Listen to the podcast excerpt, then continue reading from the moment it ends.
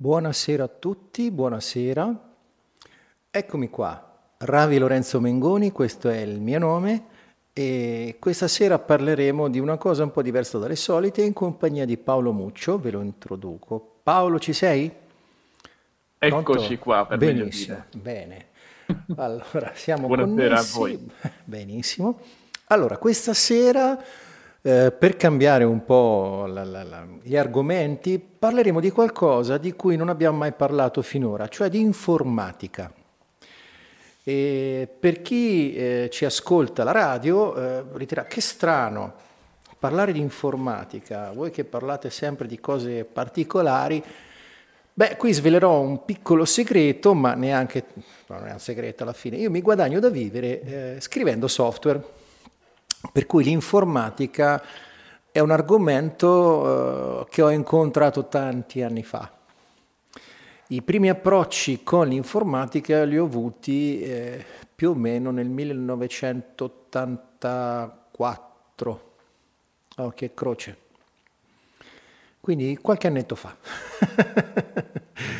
e quindi adesso, eccoci qua, c'è con me Paolo Muccio. Paolo, tu come, come conosci l'informatica? Cosa...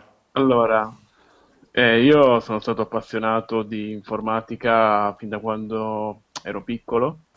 Il mio primo computer, per chi eh, lo conosce, è stato il Commodore 64.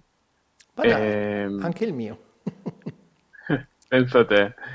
Poi eh, è continuata eh, questa, questa mia passione, non è sbocciata in un lavoro perché poi eh, ho preso altre strade, perché poi ho scoperto di non essere portato, ecco, per il linguaggio Mm, della programmazione, però è rimasta, è rimasta sicuramente la passione, è rimasto l'amore per questo, per quella che oggi considero un'arte è un'arte di una storia incredibile perché tutto quello che noi oggi eh, troviamo sulla nostra scrivania è, è frutto di eh, veramente un- una, una cavalcata incredibile di innovazioni, di innovatori, di scoperte straordinarie che speriamo di poter presentare ecco, in maniera anche solo generale in questa in questa puntata. Bene. E guarda, vedi, la- non lo sapevo, ma abbiamo iniziato con lo stesso computer, io e te, pensa un po'. Pensa a te. Io mi sono comprato un Commodore 64 nel 1985 e alla fine dell'estate lavorai quell'estate come idraulico e in quei tre mesi da da idraulico incassai un po' di soldi e spesi ben 750.000 lire, quindi una bella Eh, cifra, ricordo. per comprare questo Commodore 64. Poi mi sono comprato il lettore di floppy disk e avevo già il lettore di cassette e ho cominciato a fare esperimenti con eh, il basic del Commodore 64 che era molto Mm. rudimentale. Innanzitutto, vabbè, eh, diciamo qualche cenno storico. Allora, informatica. Informatica non ha a che fare direttamente con le informazioni, ma informatica viene da dare forma. Per cui praticamente l'informatica è la scienza di dare forma a delle- dei dati, delle rappresentazioni simboliche. Certo, sono informazioni, però l'informatica, questo, questa fu una delle prime lezioni di, di elettronica digitale, di programmazione strutturata al tecnico industriale, perché da ragazzo io ho studiato da perito elettronico, quindi prima ho iniziato con eh, i circuiti lineari, i circuiti digitali e poi ci siamo avvicinati alla, pro- alla programmazione dello Z80, un vecchio microprocessore che era dentro anche dei computer, eh, degli home computer tipo il ZX eh, Spectrum della Sinclair. Lo Spectrum. Sì, sì, sì. Invece io avevo il Commodore, mi sono comprato poi il Commodore 64 che invece, invece è un microprocessore Motorola 6508 mi sembra. E a quell'epoca il mio Commodore 64, il 64 era perché era 64 kilobyte di RAM. Cosa sono tutti questi termini sì. astrusi? Cerchiamo di, di spiegarli eh, così, in maniera semplice. Allora, l'informatica si basa sull'elettronica digitale. Perché digitale? Perché digit significa cifra, numero. Allora, con i circuiti elettronici a un certo punto si è cominciato a pensare di rappresentare delle grandezze numeriche non analogiche, cioè un segnale analogico cos'è? Tipo la vecchia radio M o la vecchia radio, F, la, la, la, radio FM, che praticamente variano con continuità le grandezze, o come che so, il, il segnale registrato su una musicassetta o su un, eh, un, un disco in vinile. Sono segnali registrati analogicamente, cioè variano senza soluzione di continuità. Invece l'informatica prende eh, così corpo dalle teorie molto antiche di un matematico irlandese, un certo George Bull. Lui per primo eh, creò una sorta di matematica logica basata su due valori, che lui definì come vero e falso. E quindi era vero, adesso nell'informatica si rappresenta il vero con 1 e il falso con 0 più o meno. E quindi eh, lui nel 1600 inventò questa, questa matematica binaria e allora le cifre, che, le entità che rappresentano un valore che può valere solo 0 o 1 vengono chiamate in suo onore booleani, da George Bull. Quindi in linguaggio di programmazione quando avete boolean oppure bool significa una quantità che può valere solo 0 o 1 ed è chiamata così in onore di George Bull. Ma l'informatica in questo senso ha dei precedenti abbastanza particolari. Non mi ricordo dove, ma avevo visto un, una sorta di calcolatore fatto con delle logiche digitali fatte con delle valvole e, e, e l'acqua. tipo Fantastico. un automa d'acqua, mi ricordo 1700. E eh, la cosa che ricordo, la più antica in Italia, fu il calcolatore elettronico pisano chiamato eh, CEP, alla Normale di Pisa, che intorno al 1920 era, gra- era, fatto a valvole, era in grado di fare le quattro operazioni come una calcolatrice di quelle di base, di quelle le prime uscite, con la differenza che era praticamente una palazzina di due piani. Una palazzina di due piani piena zeppa di, di valvole, che sono dei tubi termici che possono rappresentare, possono essere usati per fare dei circuiti logici che valgono 0,1 come valore. E quindi aliment- ci voleva una piccola centrale per alimentare questo enorme generatore di calore per fare le quattro operazioni. Se pensate adesso a quanto è piccola una calcolatrice, eh, ci rendiamo conto di... però alla fine una calcolatrice che fa le quattro operazioni non è che fa molto di più di quel calcolatore elettronico pisano. E da lì si è andati avanti a cercare di fare sempre più macchine eh, performanti, per cui in informatica un altro, un, un altro termine molto famoso è algoritmo.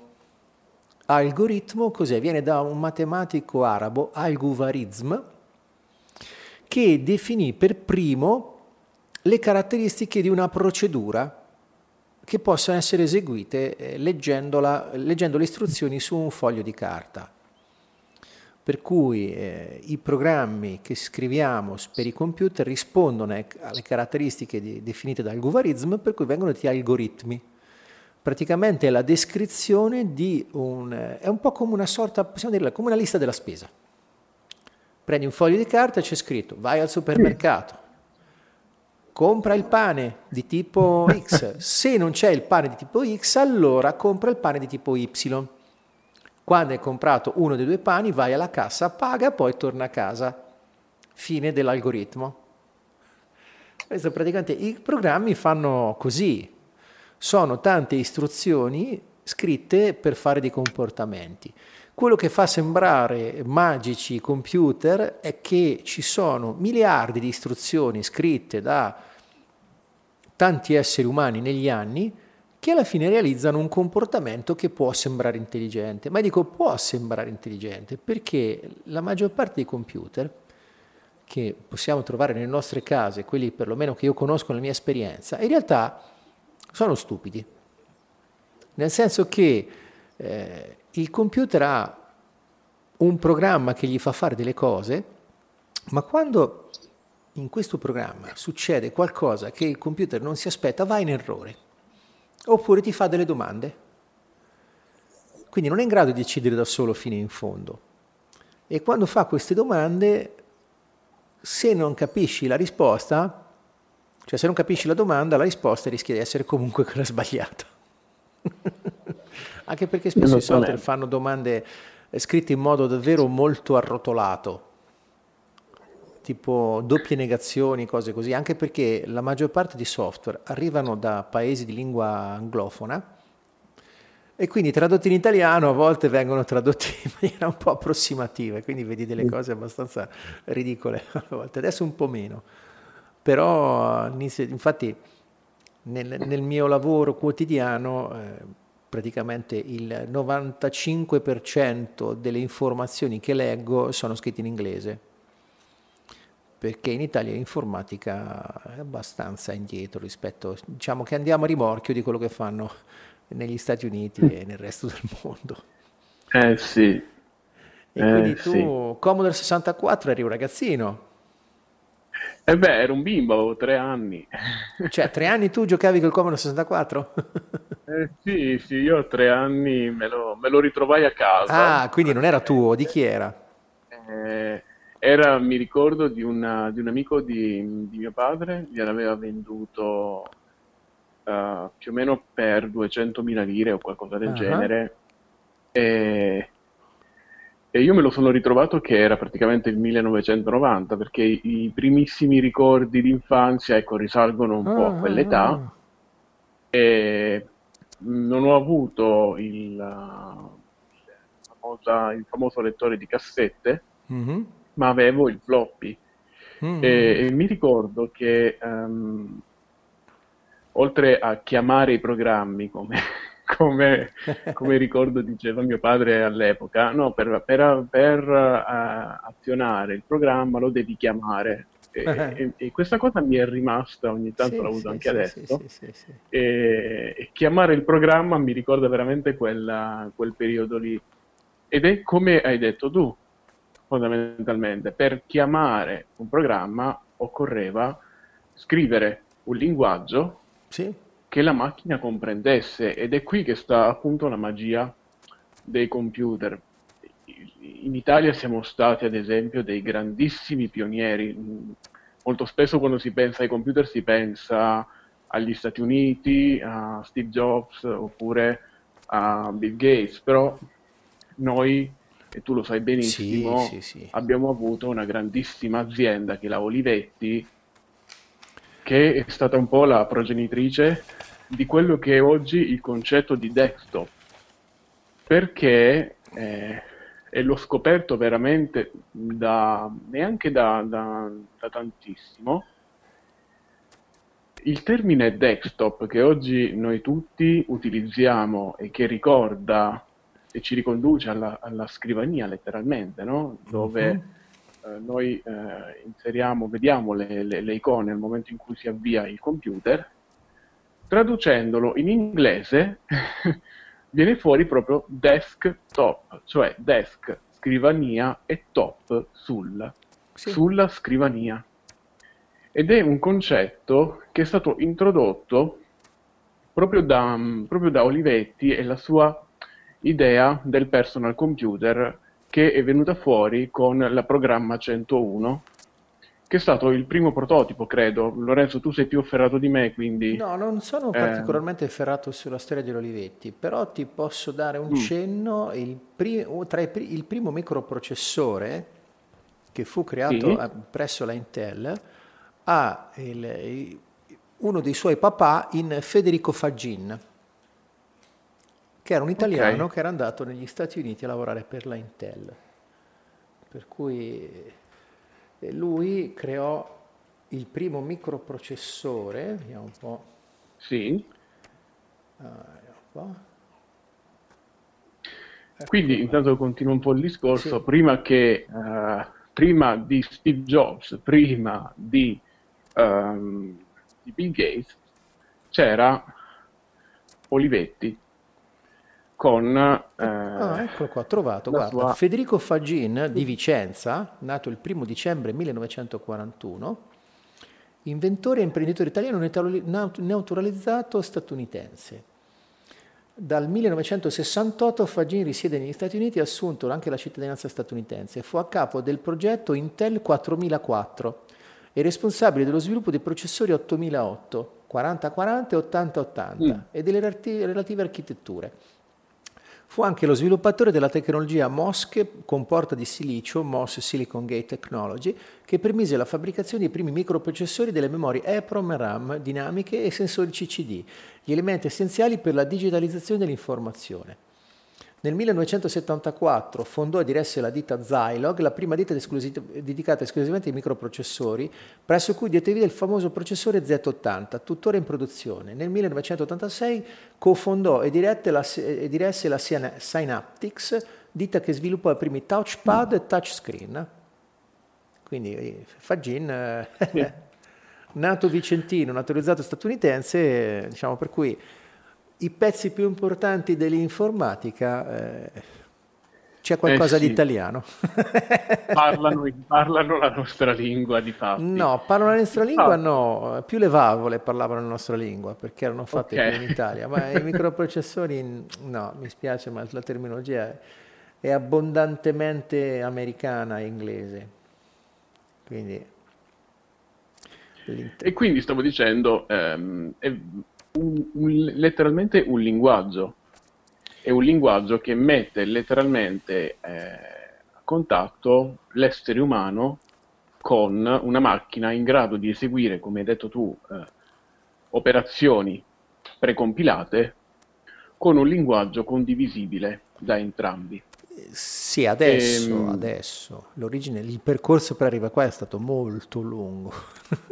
sì, ovviamente, sì, sì, ah, ovviamente perché poi eh, le cose sono diventate molto più facili quando si è passati eh, a un computer con un'interfaccia, con un'interfaccia grafica. Abbiamo dovuto aspettare eh, il genio creativo di, di, di Steve Jobs. Um, però alla in fine realtà, siamo... in realtà nì, perché sì, perché diciamo che Steve Jobs ha dato un grande contributo, però diciamo che eh, prima, il mouse fu inventato in un sistema che si chiamava Lisa, che non fu inventato in Apple, se ricordo bene. Quindi, no, il mouse no. Praticamente la, la, la, la prima, cioè la rivoluzione dell'informatica è stata con l'introduzione del mouse, quindi un po' il mouse, cosa ci dice Wikipedia.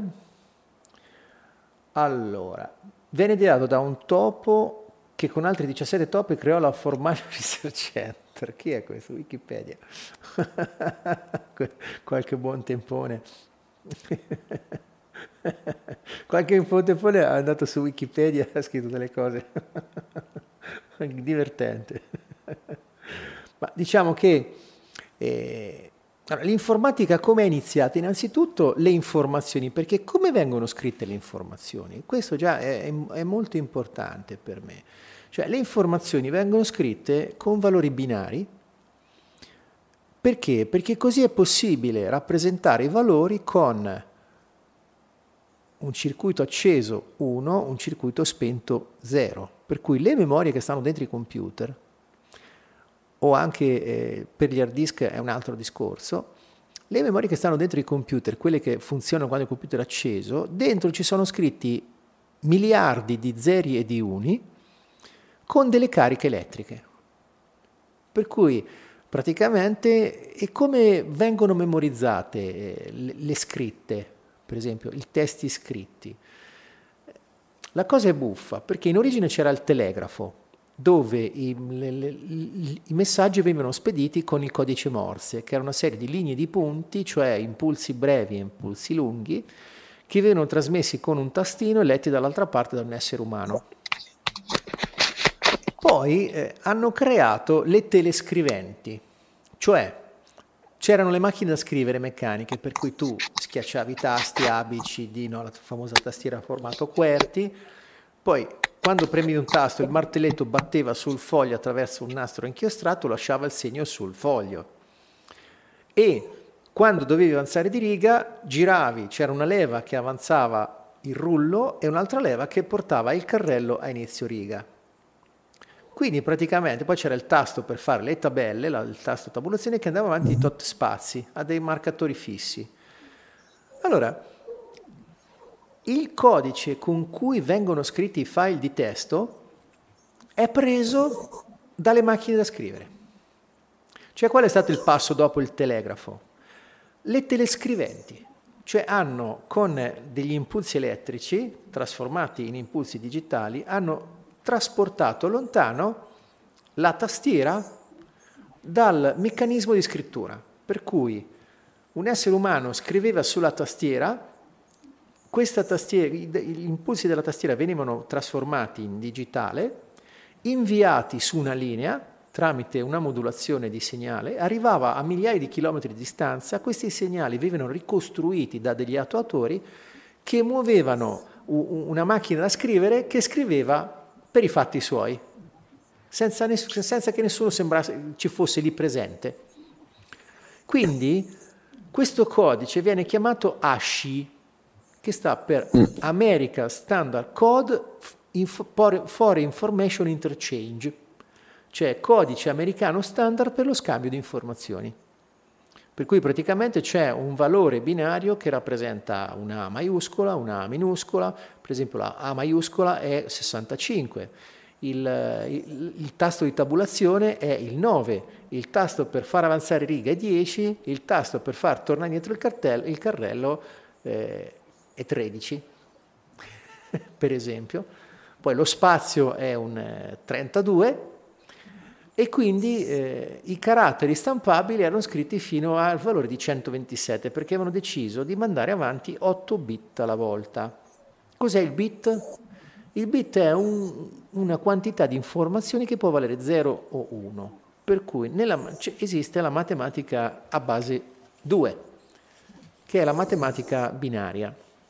Per cui se io scrivo 0 è 0, se scrivo 1 è 1, ma siccome non esiste il 2, se voglio scrivere 2 come faccio? Scrivo 1, 0, cioè scrivo quello che a noi può sembrare 10, ma in realtà significa una duina e 0 unità.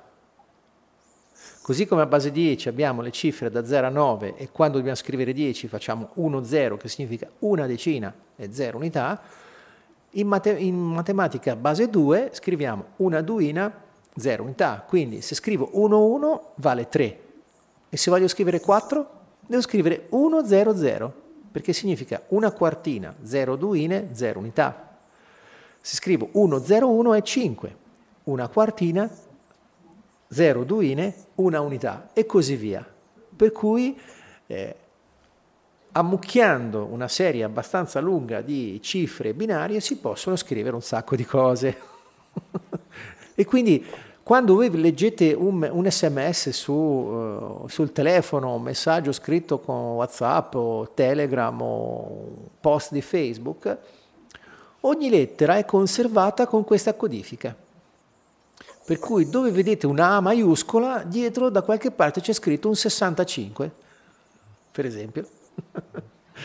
per esempio la cifra 0 è eh, scritta con un 48, la cifra 1 con un 49 per dire, no? Cose strane. eh, avendo iniziato a fare l'informatica eh, quando ancora i mezzi erano molto rudimentali rispetto adesso, eh, queste cose le ho praticamente imparate perché eh, i primi programmi li scrivevo sulla carta, cioè prendevo sulla carta, scrivevo le istruzioni dell'algoritmo nel linguaggio del microprocessore Z80, un altro figlio di Fagin, e poi prendevo il, il databook dello Z80 col linguaggio dove traducevo lo mnemonico in codici numerici e digitavo questi codici numerici su una tastierina e poi schiacciavo via sperando di non aver sbagliato nulla. e quindi se non funzionava, boh, riprovavi a riscriverlo. Magari avevo saltato un numero, avevo scritto un 3 al posto di un 4 o roba del genere, ma non era dato saperlo. Adesso abbiamo i sistemi di debug Ecco, anche il termine debug, quando, cos'è il bug? e il debug. E questa è una cosa buffa, perché bug significa insetto in inglese. Perché? Perché gli antichi computer, i primi computer, avevano memorie eh, allo stato solido, che erano delle, eh, dei nuclei magnetici con dei fili che ci giravano intorno, che venivano magnetizzati o smagnetizzati per registrare un 1 o un 0. Succedeva a volte che qualche insetto, qualche cimice o qualche mosca, finiva per morire attraverso, eh, sui fili mettendoli in contatto, quindi creando dei falsi contatti, per cui le informazioni venivano alterate perché c'era questo insettino morto che metteva in cortocircuito due fili vicini e quindi il dato era falsato. Allora andavano ogni tanto a debuggare i computer, cioè andavano lì a togliere gli insetti morti, quando toglievano l'insetto morto il computer aveva l'informazione corretta. e quindi è rimasto nell'informatica il debug, l'andare a trovare un errore di programmazione perché il computer praticamente non fa niente di suo, il computer fa qualcosa che qualcun altro gli ha programmato in precedenza. Quindi eh, se chi ha scritto il programma, a me succede spessissimo, eh, ha scritto delle cose che non funzionano come voleva, o per un errore, o perché hai scritto A invece di B, o perché a volte basta una piccola distrazione, metti una virgola al posto di un punto, cambia completamente senso quello che stai scrivendo e quindi non funziona, ti dà errore. Allora vai a fare un po' di debug, vedere dov'è che non funziona. quindi è un lavoro eh, di pazienza, molta pazienza. E quindi queste informazioni girano praticamente Qual è stato il primo computer vero e proprio, prima ancora di microprocessori? Esiste eh, un concetto chiamato macchina di Turing. Chi, ah, Turing chi era? Alan Turing era un, eh, uno scienziato inglese. Credo il 34, no? Perdonami Lorenzo. Sì? Siamo nel 34. No, un, un, No, guarda, non è bello. Allora, c'è il film The Imitation Game, andatelo a vedere che è molto bello, mm. racconta cose che non sapevamo, perché Alan Turing, eh, quando ho studiato, sapevo di Alan Turing che lui aveva fatto questo modello, la macchina di Turing, che era applicata per fare i computer. E lì per lì mi ero fatto l'idea che fosse stato tipo un George Bull, cioè che avesse inventato qualcosa di teorico che non avesse mai applicato. Invece no, Alan Turing non lo sapevamo, ma durante la seconda guerra mondiale cominciò a lavorare per il controspionaggio inglese e costruì un computer fatto a eh, selettori elettromeccanici, a congegni elettromeccanici, quindi non aveva ancora il silicio, i transistor, aveva dei, dei, selettori girevoli che rappresentavano le cifre, venivano fermati con dei comandi elettromagnetici e lui cosa fece con questo sistema? Cominciò a decifrare il codice cifrato della macchina Enigma dei, dei nazisti. I nazisti avevano costruito una macchina che codificava le informazioni per cui facevano viaggiare questi messaggi con, dei, con delle lettere sulle telescriventi o le radioscriventi eh, che erano incomprensibili perché erano criptati e Alan Turing inventò il, un computer che cominciò ad elaborare queste sequenze fino a scoprire la, la chiave di codifica e quindi a decifrare i messaggi. Ecco perché eh, tutto quello che fece Turing è rimasto segreto fino ai nostri giorni, perché era coperto dal segreto militare. Quindi Turing non si limitò a fare il primo modello, cioè a inventare il modello, lui inventò, dedusse il modello in base alla macchina che aveva costruito ed era una macchina notevole perché era di, di, grosse dimensioni ma era molto più compatta per esempio del calcolatore elettronico, calcolatore elettronico pisano e faceva operazioni molto più complesse. Per cui Turing è stato per così dire il, il, il precursore dei eh, moderni computer. E quindi poi è arrivato Fagin con il microprocessore e qui comincia la storia dell'informatica moderna, cioè con l'aumentare delle capacità di elaborazione si sono potute fare più cose. Cioè i nostri computer non brillano di intelligenza, sembrano intelligenti a chi non li, non li conosce in modo particolare, ma in realtà quello che hanno è sono che sono in, sono in, grado di fare miliardi di operazioni al secondo e quindi mettendo insieme tutta una serie di comportamenti abbastanza semplici riescono a fare cose complicate, che ci sembrano pazzesche. Cioè se pensi alla potenza di calcolo che ha un qualunque smartphone, eh, surclassa qualunque computer ci fosse eh, prima degli anni 70 probabilmente. Cosa pazzesca per dirla, butto lì, non lo so per certo, non me, sono, non me ne sono occupato. E quindi ti viene qualcosa con quello che ho raccontato, qualche impressione, qualche domanda Paolo? Sì, sinceramente eh, ci, si è, ci, si è, rifatti molto, e gli, um, soprattutto dal punto di vista militare, no? Mm-hmm. Computer, I primi computer sono stati protagonisti soprattutto per operazioni eh, di calcolo balistico eh, per, per, il lancio dei missili, sì. ad esempio, oppure, eh, come hai detto tu prima, di, ehm, di codifica di messaggi però ehm, prettamente ecco, di stampo militare. Prima sì. di vedere appunto un computer eh, così come lo conosciamo oggi in, in America si è dovuto aspettare appunto il, eh, l'entrata in gioco di eh, personalità pionieristiche come, come, Bill Gates o come, come Steve Jobs. Sì. Prima di allora, sì. ecco, prima di allora si guardava al computer eh, come un qualcosa non solo ecco, di lontanissimo ma anche di eh, pericoloso. Negli anni 60 c'era del, del pulsante rosso no? che se premuto sì, poteva... Sì, vabbè, quello era per il lancio dei missili nucleari. pulsante rosso. E quindi, e quindi quando eh, si cominciò a parlare di computer in casa, eh, anche i primi joystick, ad esempio, per, uh, che venivano usati proprio per il Commodore, mm-hmm. che eh, avevano questo, questo, pulsante rosso, ecco, mh, ci si porta ecco, in, in, dietro quella, quella, memoria lì. Sì, sì, sì. sì. Eh, Guarda, il, il eh, legame. Scusami Paolo, Guarda, quello che è lo schema ricorrente nella tecnologia è che le cose nuove vengono prima intercettate dai militari e quando non sono più, quando vengono, sono sorpassate, vengono cedute al, all'attività normale degli esseri umani. Un esempio, internet. E anche internet, sì.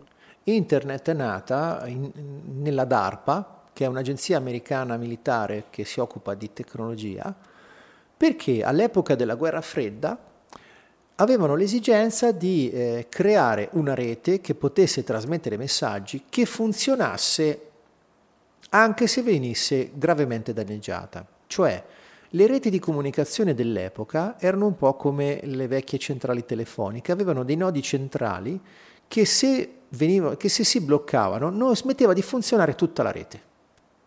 Per cui erano collegamenti abbastanza limitati, per cui c'era sempre un punto nevralgico, due o tre punti nevralgici che cadendo quelli nessuno più poteva parlare. Allora cominciarono a ragionare su come fare una rete che in caso di disastro anche due punti che fossero sopravvissuti da soli avessero potuto comunicare. Quindi idearono questa rete il con il protocollo di internet TCP/IP perché sta per Transfer Control Protocol, Internet Protocol, mm. dove praticamente un messaggio tenta un po' mo, tutte le strade disponibili per arrivare a destinazione. Per cui come funziona questo protocollo? Ogni messaggio ha dentro di sé, nella sua struttura, l'indirizzo del mittente e l'indirizzo del destinatario. E viene eh, scritto su un, un, canale che è un canale eh, sola, dove uno parla e gli altri ascoltano, ascoltano, la rete Ethernet, e praticamente eh, uno alla volta parlano, mandano questo pacchetto, tutti ascoltano il pacchetto, chi ha il suo indirizzo nel campo destinatario del pacchetto lo prende in considerazione, gli altri lo lasciano passare. Quindi così i, i vari nodi della rete che conoscevano la strada per eh, inviare il messaggio al destinatario lo ripropagavano senza fermarlo, per così dire. Per cui praticamente avevano creato una rete che automaticamente instradava i pacchetti a destinazione. Perché l'hanno dismessa? Perché con questa architettura qualunque pacchetto sparato in rete viene letto da tutti i punti con cui è prossimo, quindi di segreto non c'è nulla. Ecco perché eh, su internet ci sono quelli che sniffano. Con questa spiegazione mi viene in mente, con questa spiegazione mi viene in mente la radio, eh, quella mm, dei radioamatori. Sì, sì, sì, sì, sì, sì, sì. La stessa, eh, sì, esatto. Questa, eh, sì, sì, sì. Invece di un canale etereo eh, come le onde radio, c'è un canale digitale dove ci sono tanti computer, tanti ter- schede terminali di rete collegate che, dove una parla e l'altra ascolta. Pensa addirittura nel protocollo è, è prevista la collisione. Quando due cominciano a parlare contemporaneamente, e lo capiscono perché si creano dei disturbi sul canale, eh, smettono immediatamente di, di, parlare e ripartono dopo un tempo casu- calcolato eh, casualmente. e quindi eh, trasmettono e quindi su, ci sono tutti questi termini tipo il bridge, il router eh, che servono per far comunicare le reti e quindi questa tecnologia quando i militari si sono resi conto che non era così sicura perché com- avevano trovato di meglio, la cedettero alle università americane. E quindi perché internet diventò famosa? Perché i primi che cominciarono a usare questa rete furono proprio le università, i vari ricercatori, gli studenti, i professori. Quindi eh, su questa, sulla internet che era nata in America c'era la possibilità di eh, scrivere dei messaggi a dei professori, ricevere informazioni, co- eh, scambiare dati con un sacco di gente lontana in maniera molto comoda. Quindi questo attirò l'interesse di chi bazzicava attorno al mondo universitario, per cui nacquero i primi eh, BBS, Bulletin Board System, dove praticamente tu eh, chiamavi un numero di telefono e avevi una porta d'ingresso per entrare su internet, quel poco che c'era allora, ed era tutto basato su indirizzi, su indirizzi numerici, i famosi indirizzi IP, che sono eh, praticamente quei quattro mm. numeri separati dai punti. E quindi la cosa era abbastanza astrusa. Dopodiché ci fu Tim Berners-Lee che ebbe l'idea di creare un sistema di indirizzamento più umano, cioè creò il www, il World Wide Web, cioè la ragnatela grande quanto il mondo. Per cui oggi è possibile comprare, eh, farsi assegnare un, una, una, stringa di caratteri, tipo che so, un dominio famoso www.google.com e eh, far sì che la internet globale tramite dei servizi chiamati DNS, cioè Domain Name Server, risolva questo www.google.com in un indirizzo IP. Per cui se prendete un qualunque computer, e lo posso fare adesso, vediamo un po', lanciamo una riga di comando, se io faccio ping, che è un comando eh, che c'è in molti sistemi operativi, www vediamo un po',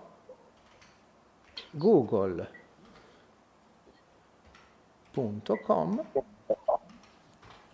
eccolo qua, mi risponde Google che è all'indirizzo 216.58.211.4. Io faccio ping e Google risponde pong. Fantastico. E quindi questo numero abbastanza astruso, chi se lo ricorda 216.58.211.4? Ma nessuno. Allora noi facendo www.google.com il browser automaticamente va a parlare con quell'indirizzo e fa ci sei? Pum pum. Risponde sì e ti risponde con l'home page di Google. è pazzesco, eh? quanto è diventato semplice. Sì, sì ed, è, ed, è, sempre stato um, il, l'idea ecco, di eh, semplicità um, il rendere il tutto uh, anno dopo anno uh, più user, user uh, friendly, no? Certo. Eh, perché ovviamente nessuno era un ingegnere che doveva occuparsi um, dei, grandi, dei grandi ammassi elettronici che si trovavano nelle grandi, nelle grandi aziende. Mm-hmm. Quindi la necessità eh, alla fine poi eh, c'è stata e di fatti oggi il computer è una realtà accessibile molto più che a chiunque. Mm. E, parlavi prima del, di internet e mi è venuta in mente eh, la, i primi, quelli che hanno creato il primo browser, mm-hmm. um, l'azienda Netscape. Sì Ecco, loro hanno, hanno creato um, quello che è il prototipo di internet come oggi lo conosciamo, sì. o meglio l'accesso verso, sì. verso, quella che è la rete come, come, noi la conosciamo. Però per arrivare appunto all'idea um, di computer eh, vero e proprio, eh, io vorrei tanto che incominciassimo a parlare eh, di, questo, di questo personaggio perché se parli di computer non, non, si può non parlare di, di. Di chi, scusa? Di Bill Gates. Ah, sì, sì, sì. Allora, guarda, leggo su Wikipedia che il primo browser fu sviluppato proprio da Tim Berners-Lee, fra i primi precursori del concetto di www e fondatore del W3C, il consorzio uh-huh. internazionale di Internet, viene chiamato World Wide Web. Serviva a scopi dimostrativi, era disponibile solo per il sistema operativo Next un derivato dello Unix, ma il sistema operativo Next mm. fu creato nell'85 in una società fondata da Steve Jobs quando fu no, cacciato da Apple. sì. Infatti il Next adesso, gran, tantissime cose del Next, praticamente il Next adesso è, è quello che c'è, che, da cui ha avuto origine il Mac OS, il sistema operativo del, del Macintosh per sì. esempio. quindi, eh, e quindi, eh, dunque, il primo browser a raggiungere un'apprezzabile popolarità internazionale fu Mosaic, sviluppato da NCSA, seguito poi da Netscape Navigator, che crebbe mm. in fretta fosse una piattaforma... Come scusa? Il Mosaic non lo conoscevo. Sì, sì, Mosaic, praticamente eh, Mosaic, se ricordo bene, fu comprato da Microsoft, per cui Internet Explorer fu fatto sopra Mosaic. Sì, sì, sì. Ma sì, allora Bill Gates. Bill Gates cosa ha fatto di notevole? Allora, dal punto di vista tecnico, di suo c'è ben poco. Bill Gates ebbe una grandissima oh, intuizione.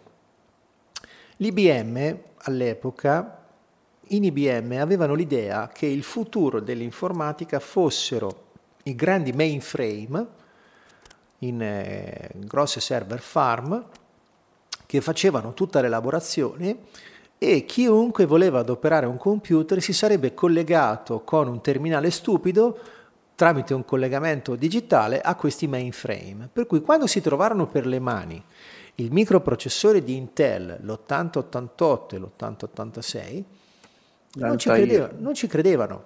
Dicevano, ma questo è un giocattolo, chi vuole che lo adoperi? Cioè, un po' come fece il ministro delle poste italiane quando Guglielmo Marconi dice guardi che ha inventato la radio, sì vabbè ma tanto abbiamo le lettere, che ce ne facciamo di questa cosa? No? e c'era lo stesso col computer dello... Uh, sì, loro costruirono, anche la, anche sì, loro costruirono, costruirono questo computer, avevano questo microprocessore con cui potevano costruire dei piccoli computer ma non avevano un sistema operativo da metterci. Che cos'è il sistema operativo? Allora, il sistema operativo è il programma di base che anima un computer. Senza sistema operativo il computer è un costoso fermacarte. È letteralmente il cervello. Del... Sì, eh, nì. Più che il cervello è il contenuto del cervello. Cioè il cervello è l'hardware, il cervello è la CPU, ok? Il sistema operativo è, sono le informazioni, le istruzioni, sarebbe un po' come i nostri istinti primordiali, cioè noi quando nasciamo abbiamo una sorta di sistema operativo poco sviluppato che ci consente di fare cacca, pipì, mangiare, ridere, piangere, in modo da comunicare un po' con chi ci accudisce per cominciare poi a crescere. Quindi ci sono dei paralleli fra l'avvio di un computer e, e la vita di un essere umano, alcuni paralleli ci sono. Quindi che successe? Che l'IBM diceva, vabbè, adesso abbiamo questo per le mani, sì, magari lo potremo vendere a qualche appassionato, però non abbiamo voglia di investire tempo e denaro nel creare un sistema mm. operativo, tanto per una cosa così limitata e ridicola. Sì. Fa, guarda, sai che conosco un tipo che ha per le mani un sistema operativo che potrebbe fare al caso nostro. Un certo Bill Gates, Bill Gates all'epoca faceva esperimenti eh, ed era praticamente era un, eh, era un, paladino, era simpatico perché era una sorta di paladino del software a basso, gratuito, per cui diceva i, i, sì. i programmi dovrebbero essere a disposizione di tutti, non dovrebbero costare così tanto. E quindi eh, aveva cominciato a fare esperimenti con eh, degli amici in un garage creando il QDOS, cioè il Quick and Dirty Operative System, cioè il sistema operativo zozzo e svelto. Ah.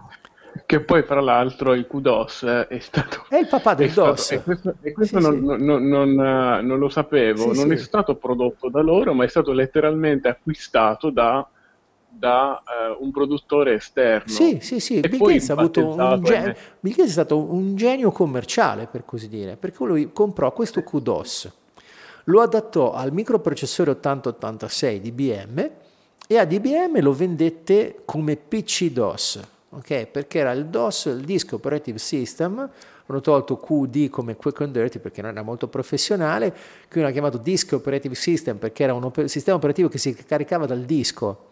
Cioè i computer prima da allora avevano un sistema operativo che era cablato nelle memorie del computer, quindi per poter cambiare il sistema operativo dovevi smontare il computer e rifarlo.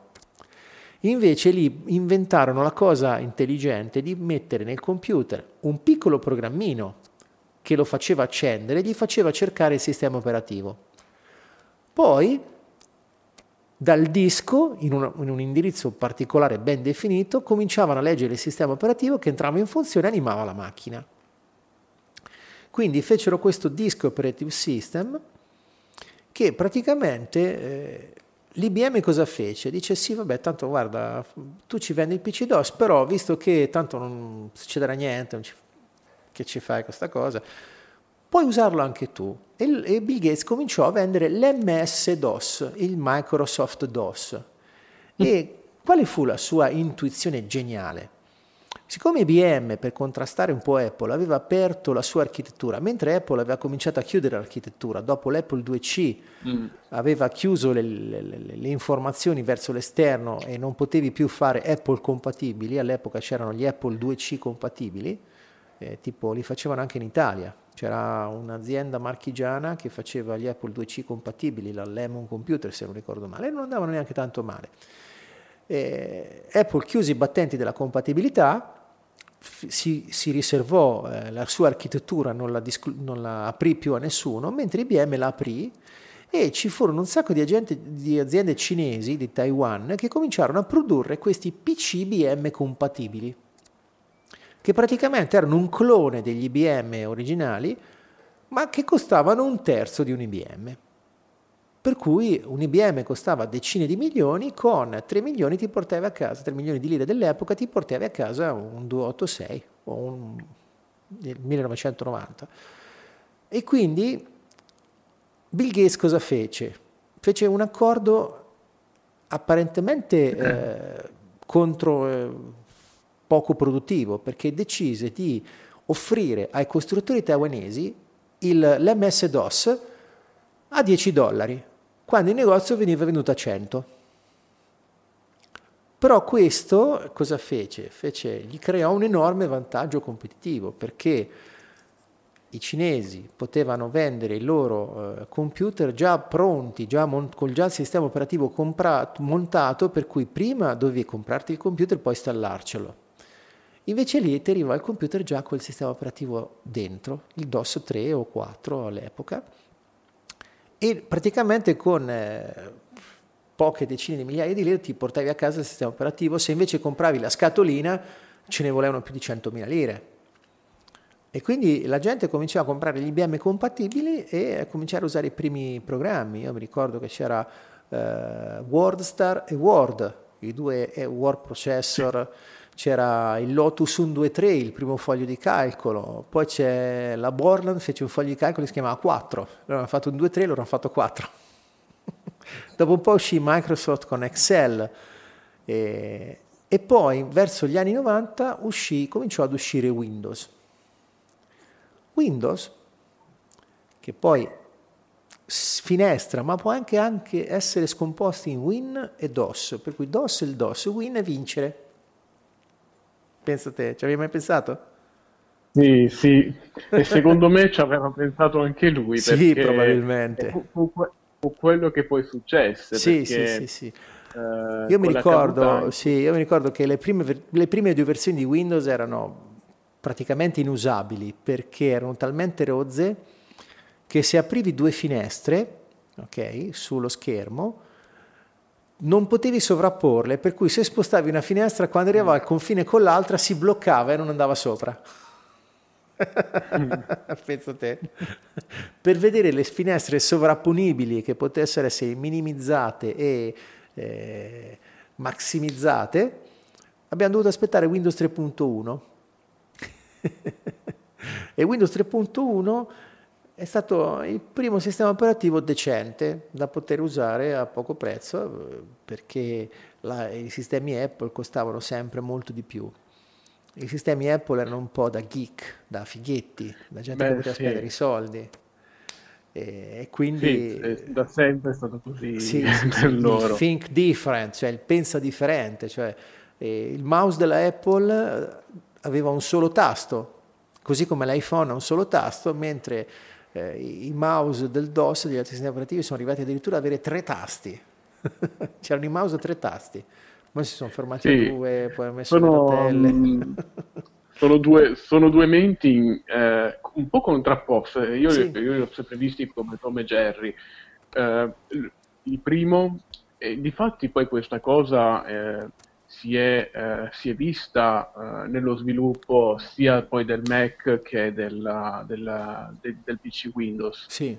Cioè, il primo, che era Bill Gates, era, eh, aveva questa mentalità eh, un po' da, da squalo, tattico, eh, logico, eh, studiava il perché e il per come e il come si doveva arrivare ad un obiettivo e aveva il, il, il, risultato, letteralmente il risultato come obiettivo principale. Bisognava, bisognava fare il risultato, infatti è stato molto, letteralmente più precoce rispetto a Jobs. Jobs invece port- è stato quello che secondo me ha portato il concetto di design all'interno dell'informatica. E una cosa che ho scoperto di recente per quanto riguarda la la creazione dell'interfaccia grafica, che è quella che, con la quale noi tutti appunto ci interfacciamo, perché uh, prima dell'interfaccia grafica i primi computer avevano la, la riga di comando, no? Sì, la famosa shell. Così. Esatto. Eh, l'idea era stata presa da um, una fabbrica di fotocopiatrici mm-hmm. che usava che usava un sistema che è molto simile a quello che usiamo oggi noi con, con il mouse, le icone, con mm. l'interfaccia grafica che oggi conosciamo e pare che sia, uh, sia Bill Gates che Steve Jobs sono andati uh, all'interno di questa, di questa, fabbrica e vedendo il sistema mm-hmm. ne furono innamorati mm-hmm. si innamorarono letteralmente.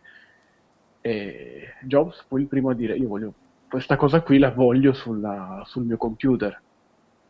Ed era un periodo, fra l'altro, in cui eh, i due si stavano accordando per la creazione di una linea di computer che eh, portavano l'hardware della Apple sì, da un lato. Sì, sì. Praticamente allora facciamo una precisazione.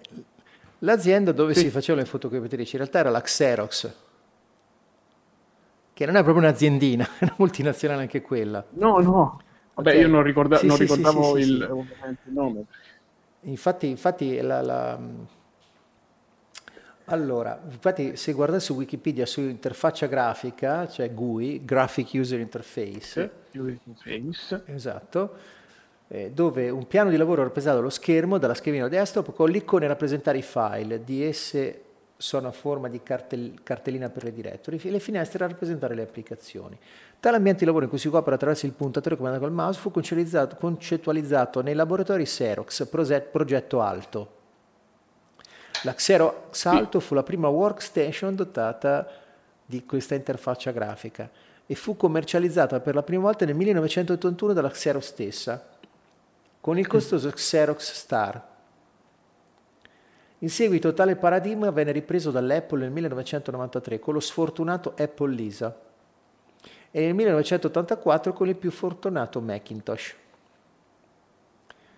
praticamente il Lisa sì, è stato il primo computer commerciale dopo la Xerox e poi nell'85 ci fu l'Atari e a distanza di due, due mesi venne fuori la Commodore con l'Amiga 1000.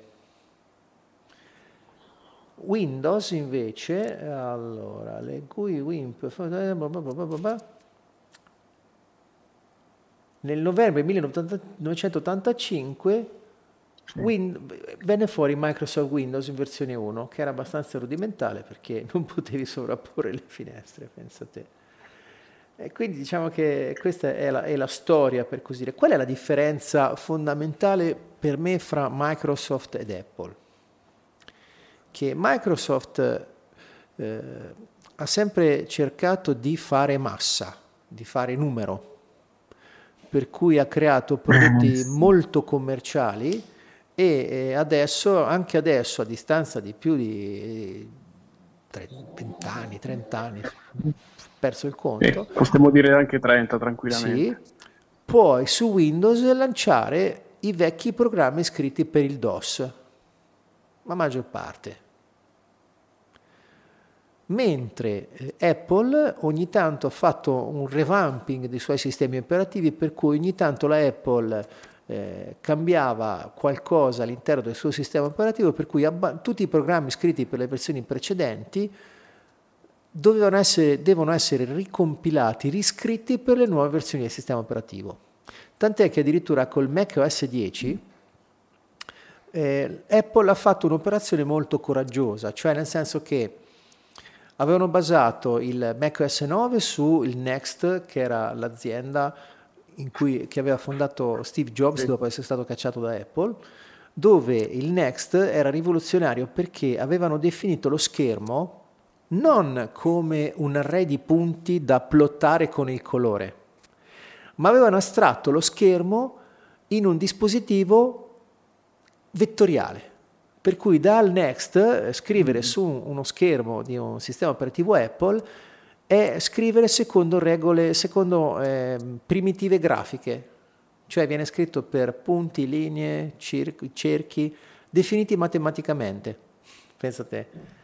E poi vengono tradotti da un nucleo in eh, immagini a puntini, come i punti dello schermo. Quindi ne, il Mac OS 9, ah, siccome avevano raggiunto il limite con quell'architettura, decisero di, eh, era, era fragile, non era abbastanza sicura, decisero di fare piazza pulita, cioè decisero di buttare via il kernel e di prendere l'interfaccia grafica di, di Apple e metterla sopra un altro nucleo di sistema operativo. Non potevano prendere Linux perché Linux eh, ha una licenza in base alla quale se basi qualcosa su Linux, questo tuo prodotto deve essere pubblicato insieme al codice sorgente, cioè al progetto per poterlo ricostruire. Quindi siccome Apple non vuole rendere pubblico il suo sorgente, il, il, progetto che sta dietro i suoi sistemi operativi e i suoi programmi, scelse il FreeBDS, che praticamente è un sistema operativo Unix della, dell'Università di Berkeley della California, che è abbastanza simile a Linux, e lì sopra ci mise la sua interfaccia grafica, tant'è che la maggior parte dei comandi e dei programmi che si possono usare su Linux sono usabili anche sul Mac OS, non direttamente con l'interfaccia grafica a volte, ma da riga di comando si possono fare triangolamenti. Cos'è lo Unix, adesso che l'ho citato? Lo Unix è un, una, un'idea di sistema operativo eh, stabilita dallo standard POSIX, creato nei laboratori della American Telegraph and Telephone intorno agli anni 70 dagli stessi inventori del linguaggio C, un linguaggio di medio livello che ancora va tantissimo, eh, dove praticamente hanno definito quali sono le funzioni di base che un sistema operativo Unix deve avere. Abbiamo fatto una specie di protocollo di creazione di sistemi operativi, cioè in Unix, nei sistemi operativi Unix ci sono delle primitive che hanno un certo nome, funzionano in un certo modo e a seconda dell'hardware chi scrive il sistema operativo lo implementa a modo suo, però le chiamate, le funzioni sono sempre quelle, sono come dei mattoncini con cui costruire i programmi. Per cui eh, per questo è nato per esempio Linux.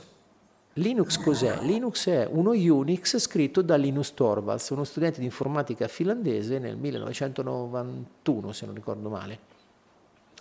Aveva 24 anni allora. E quindi eh, questo sistema Unix, tra l'altro, ha, delle, ha il concetto di eh, riservatezza degli spazi e dei luoghi del sistema operativo, per cui ci sono diversi ruoli per poter accedere al sistema operativo in questi sistemi operativi Unix, dove non tutti i ruoli possono fare le stesse cose, per cui per modificare la configurazione serve essere l'amministratore.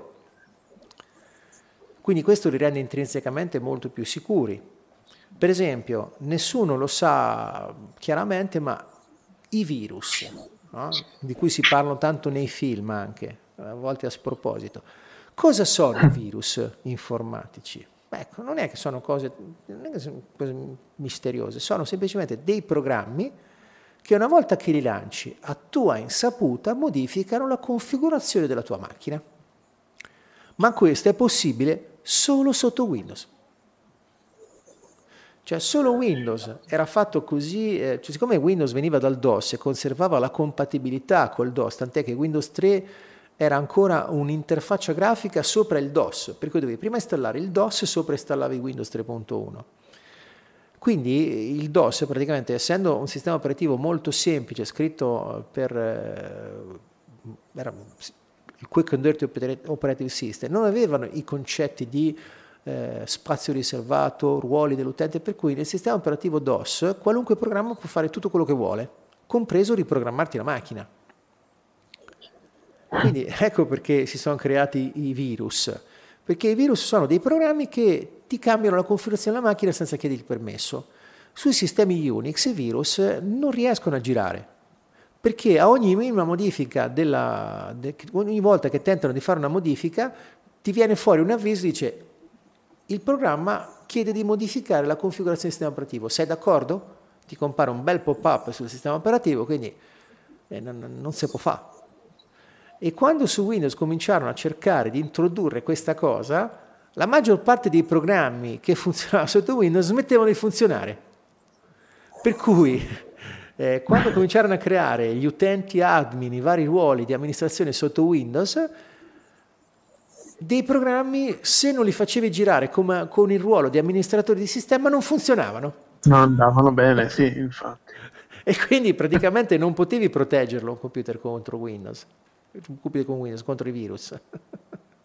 e nei sistemi Unix, eh, per cui sia i Linux che i vari Unix di IBM, di Dell, di Digital, eh, di Honeywell, Bull e il macOS di Apple, i virus non esistono.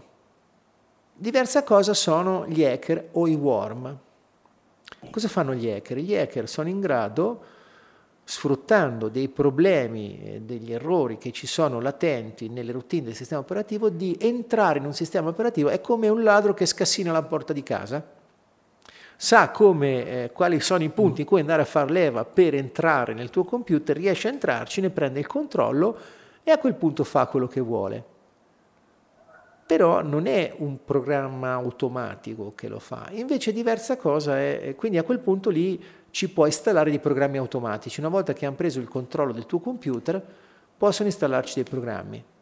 Quindi eh, per questo nei computer adesso ci sono i firewall, i muri di fuoco letteralmente, perché sono dei eh, sistemi che controllano l'attività di chi bussa alla porta digitale. Noi quando andiamo su internet, ovviamente per poter ricevere le informazioni, dobbiamo anche far entrare le informazioni da fuori. Nel momento in cui fai entrare un'informazione, potenzialmente puoi far entrare un ladro. È un po' come quando in un castello fai entrare eh, un commerciante che trasporta un carro di, di, di viveri. E se il carro non contiene solo viveri? Allora, il firewall è un po' come il, la vecchia sentinella, la guardia, che con, perquisiva il carro e controllava che non ci fosse niente di dannoso. Per cui il firewall fa questo, controlla le, info, le chiamate in ingresso e verifica che siano lecite e che non, ci, che non siano sospette. Ogni tanto falliscono anche i firewall ovviamente, per cui qualcuno riesce a entrare, cioè è una rincorsa continua tra chi protegge i sistemi operativi e chi tenta di scassarli. Non a caso molto spesso eh, degli hacker famosi sono diventati poi eh, hanno cominciato a lavorare hanno fondato le loro aziende di sicurezza informatica, per esempio. Non so se hai visto Paolo il film Prova a prendermi con Leonardo DiCaprio e... Ehm, sì, bellissimo. Sì, bellissimo eh, quel film, film, è basato sì. su una storia vera. Cioè il personaggio interpretato da Leonardo mm. DiCaprio esiste veramente. Lui eh, ha cominciato a truffare le compagnie aeree falsificando gli assegni delle paghe dei piloti si spacciava per pilota, poi si è spacciato anche per medico, per avvocato, sì. era un bravissimo attore e riusci- ha riscosso praticamente a 20 anni, nel giro di 2-3 anni aveva rispo- riscosso 4 milioni di dollari con gli assegni falsificati. Quando un agente dell'FBI lo ha preso in castagna, gli ha detto, visto che, visto che non, alla fine era, non era un, un cattivone di quelli, cioè vol- l'unico suo interesse era avere soldi e fare la bella vita, per cui non aveva mai fatto del male a nessuno. In più era, era, era un genio. E esatto. Vuoi, e quindi non, gli disse, se non vuoi finire in galera, collabora con me. E quindi alla fine questo tipo ha fondato una, una, un'azienda di consulenza per le banche sulla sicurezza. D'altronde chi meglio di lui sapeva come trovare le falle nella sicurezza delle banche? e quindi anche la stessa cosa si ripete anche in informatica. Spesso eh, degli, esper- degli, degli hacker, hack significa modificare, smanettare, ah, eh, per sì. cui l'appassionato di qualcosa, che so, un appassionato di meccanica che si mette nel suo garage a modificare la macchina, metterla a posto, moto, bicicletta, è un, uno smanettone, per così dire, di quella cosa. Ci sono gli smanettoni, gli hacker anche in informatica. Per cui questi hacker, eh, ci sono alcuni che lo fanno per passione e si limitano a fare le proprie cose, altri invece che eh, si intrufolano nei sistemi degli altri per carpire informazioni. E quindi, ma gli hacker non ci sono solamente quelli indipendenti, ci sono anche agenzie che fanno hackeraggio per conto di, di, di, di attività. Tipo, non so, vi consiglio di guardare il documentario Citizen 4, Citizen 4 che è praticamente eh, un documentario scr- preso in, direttamente, cioè registrato in presa diretta, da Edward Snowden con gli altri due giornalisti quando eh, Snowden ha reso pubblico che cosa fa l'NSA. Chi è Edward Snowden? Edward Snowden era un analista esterno della NSA. La NSA è la National Security Agency, è l'agenzia di intelligence più potente degli Stati Uniti, che eh, praticamente all'epoca aveva cominciato, e penso che ancora tuttora lo faccia, aveva cominciato ad intercettare, a acquisire tu, i più possibile i dati che circolano su internet per, in giro per il mondo. Per cui hanno pensato, e giustamente, cioè, chapeau perché hanno t- enormi capacità e tanta intelligenza, hanno pensato se vogliamo eh, spiare e ricostruire in caso di necessità che cosa ha fatto qualcuno, le informazioni bisogna che ce le procuriamo prima, non possiamo prenderle dopo. Quindi hanno cominciato ad acquisire c'è stato anche uno scandalo in Italia di team che dava le telefonate di politici, gente importante, non si sa come erano arrivate lì. Erano arrivate lì perché? Perché l'NSA ha cominciato a, sotto banco a fare accordi con la, tutte le più grandi aziende di eh, servizio dati, per cui che so, Google, Apple, Telecom Italia, British Telecom, per farsi passare tutti i dati che circolano. Praticamente ci sono dei data center enormi negli. Stati Uniti che memorizzano tutto il traffico digitale possibile, per cui registrano le telefonate, queste parole che sto dicendo io in questo momento, tutti gli sms, tutti i whatsapp, eh, i post su Facebook, ma non solo, tutte le transazioni digitali riguardo pagamenti con carte di credito, pedaggi autostradali, eh, localizzazione delle, dei, dei, nostri cellulari su, eh, in giro per per le antenne, per cui praticamente accumulando questa enorme serie di dati, Snowden che faceva? Snowden era uno di quelli che realizzava dei programmi che facevano l'analisi e la codifica dei cosiddetti metadati. Cos'è un metadato? Il dato è l'informazione, ok? È tipo che so, eh, le parole che io sto dicendo vengono spammate, per così dire, diffuse sul web tramite internet e quindi da qualche parte qualcuno le ascolta e qualcun altro le registra. L'NSA probabilmente avrà da qualche parte un, uh, nei suoi enormi database tutta una serie di cose dove dirà allora Lorenzo Mengoni, che si fa chiamare Ravi, cosa ha combinato in giro per il mondo? Allora, il giorno X ha comprato questo, è passato per quel casello, il cellulare è stato registrato lì, ha detto queste quattro cazzate alla radio, ha detto quattro minchiate ai suoi amici, ha telefonato a Tizio, Caio, ha scritto un'email, ha comprato qualcosa su Amazon, per cui praticamente eh, sanno esattamente che cosa sto facendo in ogni istante. Per cui eh, questa è la cosa pazzesca siamo spiati e la cosa buffa è che quando eh, Snowden eh, cominciò a eh, fece l'outing per così dire fu chiaro che gli Stati Uniti avevano legalmente la necessità di chiedere il permesso alle autorità per spiare i cittadini americani, mentre per spiare gli stranieri potevano farlo quando volevano.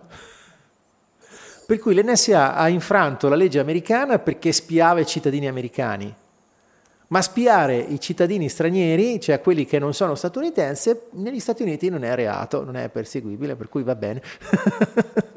e cosa fece Edward Snowden? Edward Snowden, eh, preso da un pensiero così, facendo due conti con la sua coscienza, decise di fare una cosa che lo ha portato a non poter più tornare negli Stati Uniti. Lui un venerdì uscì dalla base segreta dove lavorava alle Hawaii, con un SD card, con un SD card, cioè una schedina di quelle di memoria piccoline, con dentro eh, gigabyte di dati su come l'NSA eh, lavorava e dei documenti che aveva acquisito. Praticamente, eh, se vi ricordate Julian Assange, quello di Wikileaks, ecco le informazioni da Assange su Wikileaks gliela fornite Edward Snowden. Per cui lui quel venerdì è uscito dalla base militare dove lavorava, ha preso un aereo, è andato da Hong Kong e si è chiuso in albergo ad aspettare i due giornalisti, una giornalista, ingle- una giornalista americana e un giornalista inglese. E in questo albergo di Hong Kong lui ha raccontato tutto quello che sapeva e eh, la regista ha registrato quello che raccontava Snowden e l'ha montato in un film che è finito facile da trovare su internet come Citizen 4. Poi quando Edward Snowden fece outing e disse sì, sono stato io che ho raccontato tutte queste cose, gli Stati Uniti cominciarono a dargli la caccia. Allora se ne andò da Hong Kong, voleva andare in Ecuador dove aveva ottenuto asilo politico, ma passando per Mosca, gli Stati Uniti gli sospesero il passaporto e gli fecero autogol. Perché Snowden fu bloccato in Russia, lui non voleva andare in Russia, è stata la manovra del governo degli Stati Uniti che l'ha bloccato in Russia e quindi è rimasto lì nell'aeroporto di Mosca per un po' e alla fine la Russia gli ha concesso l'asilo politico, tant'è che anche la sua compagna lo ha raggiunto in Russia, adesso lui vive da qualche parte in Russia, così, perché ha avuto asilo. in Russia. E alla fine, se non l'avessero sospeso in quell'attimo, Snowden sarebbe finito in Ecuador ed era più facile anche prenderlo e non avrebbe avuto esatto. tutti questi contatti con la Russia. Probabilmente qualcosa ai russi gli avrà raccontato, perché non è che danno l'asilo politico così per niente, solo perché c'è una bella faccia ed è simpatico. E quindi, vabbè. Forse, o forse agli Stati Uniti faceva comodo che si fermasse in Russia perché così potevano dire, vedi, è andato in Russia, è proprio cattiva, addirittura comunista. Chi lo sa? è divertente questa cosa. E quindi le informazioni sono diventate praticamente eh, una merce preziosa. Tant'è, vi è mai successo sul web, su un browser, eh, di navigare su Google e mentre navigate a fianco compare la pubblicità di Amazon che ti dice guarda, quella cosa che hai cercato l'altro ieri ce l'ho in offerta qui adesso, comprala, comprala, dai cosa aspetti, compra, compra, compra. Poi registrano tutto quello che ci piace, tutto quello che andiamo a curiosare. E quindi questa è un po' sì, la differenza. Ce lo, fanno, ce lo fanno, passare, ce lo fanno anche passare come, come servizio sì, sì, sì, sì, uh, sì, di sì, attenzione al cliente. Sì, esatto, esatto, esatto. Non ci solo, sta, sì, ci sta pure ed è anche utile, però... Diciamo che se quello fosse il vero fine, ok. Il problema è che non è come ce la eh. raccontano. Questo è il problema. Cioè, come dice il vecchio detto, patti chiari, amicizia lunga. Qui i patti non sono per niente chiari, anzi non ci sono patti. Qui c'è eh, o così o pomì, cioè o così oppure non usi questi sistemi. Appunto, non puoi fare patti con, eh, sì, con, una, con una... una, voce che non ha voce in capitolo, fondamentalmente. Sì, infatti, ma infatti guarda... Okay, è... okay. Sì, sì, sono, sono d'accordo, sono d'accordo. E quindi qual è, qual è, stata la differenza, tornando al discorso iniziale, fra l'approccio di Steve Gates e l'approccio di eh, sì, di, di Steve Jobs e Bill Gates. Ho mescolati i due. fatto, Hanno ho sparato la cavalla. di mescolarsi esatto, la loro sì, sì, sì, Poi non è successo. Steve Gates e Bill Jobs, no? no è Steve Jobs e Bill Gates. Ah, e poi ci sta, è, è, anche bello vederli mischiati, no? Sì, sì, sì, sì. Allora, diciamo che allora, Bill Gates eh, per me è un genio del commercio. Bill Gates dal punto di vista commerciale è un genio perché ha saputo eh, crearsi un impero con delle cose che alla fine sono mediocri. Funzionano ma maluccio, capisci? Quindi non è che... Sì. Mentre Steve Jobs aveva molto più a cura la qualità. E Basta citare per esempio la storia del come mai i sistemi operativi Apple, i Macintosh, sono diventati lo standard nella, nella, tipografia. Questa è una storia curiosa. Steve Jobs non si laureò, aveva finito i soldi per cui capì che non poteva permettersi di prendere una laurea nel campus. Quindi, liberatosi dall'obbligo di eh, fare un corso di studi particolare, cominciò a frequentare i corsi che si poteva permettere e che gli piacevano. Quindi frequentò un corso di calligrafia. Calligrafia sì. direte voi? Sì, sì. Nell'università che frequentava scrivevano dei bellissimi cartelli a mano. C'era proprio... Tra l'altro era sì, sì, uno sì. dei pochissimi corsi che frequentava. Sì, praticamente in quel corso gli insegnarono come fare le lettere, come fare le griglie prima di scrivere, come scrivere i vari tipi di caratteri, le differenze, per cui imparò benissimo a scrivere. Ed erano tutti concetti che derivavano dalla tipografia, dagli amanuensi, perché Gutenberg, quando inventò la stampa a caratteri mobili, si rifece alle pratiche dei amanuensi che copiavano i libri. Pensa che origine antica. Quindi Bill Gates, eh, sì, sentami, Steve Jobs imparò bene a fare questi cartelli a mano. Quando poi, qualche anno più tardi, si ritrovò a progettare l'interfaccia grafica del sistema operativo, disse fermi tutti, so io come scrivere sullo schermo. Quindi creò i font del Macintosh da, dalla cui idea vennero copiati poi i font TrueType di Windows, per esempio. Per cui quando uscirono i primi sistemi Macintosh, i tipografi si accorsero che scrivere un, un, documento sul programma di scrittura del Mac era come vederlo già stampato. Per cui praticamente usando il programma di videoscrittura del Mac, loro praticamente riuscivano a progettare molto più velocemente l'aspetto del libro.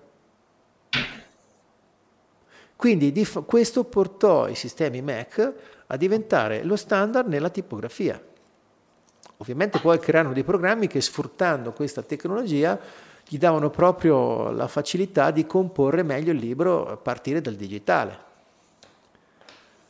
Quindi questo ha fatto la fortuna del Mac per la cura sì. con cui venivano progettate le cose. E quindi dopo qualche e anno tuttora... Windows arrivò con i font TrueType che copiava quello che faceva già il Mac. Certo.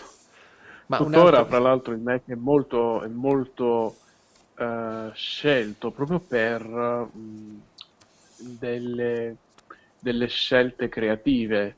Sì, uh, ad sì, esempio, sì, io mi ricordo che uh, all'università c'era, c'era, proprio questa caratteristica. Um, la mia facoltà si trovava uh, in una posizione particolare uh-huh. eh, in cui c'era la facoltà di matematica o di scienze sì.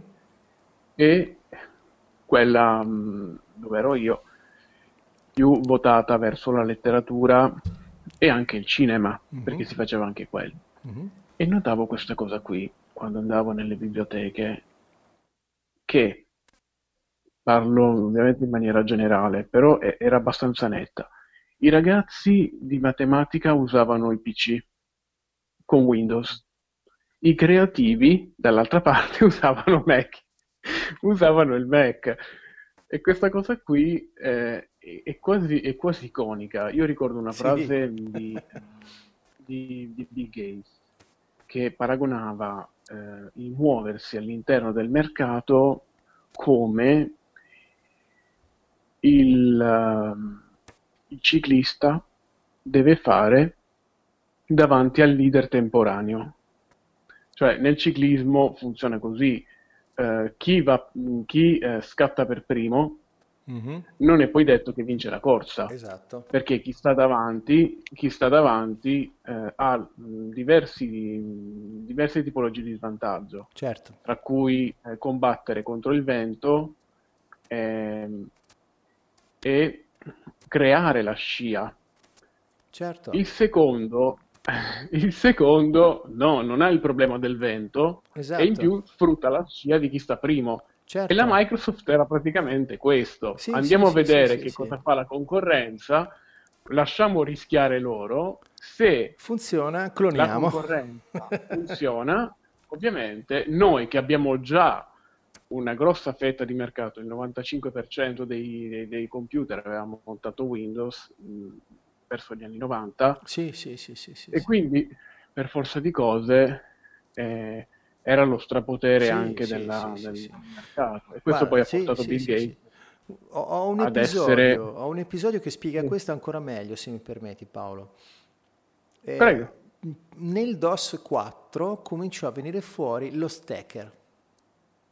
Era un programma, all'epoca cominciarono a circolare i primi compattatori, per cui c'era il pickup ARC che poi diventò il pickup zip, perché ARC era archivio, era un nome riservato, allora l'autore disse ok, mm-hmm. lo chiamerò zip e quindi da lì creò lo zip, tutti i vari programmi zippa, che zippano.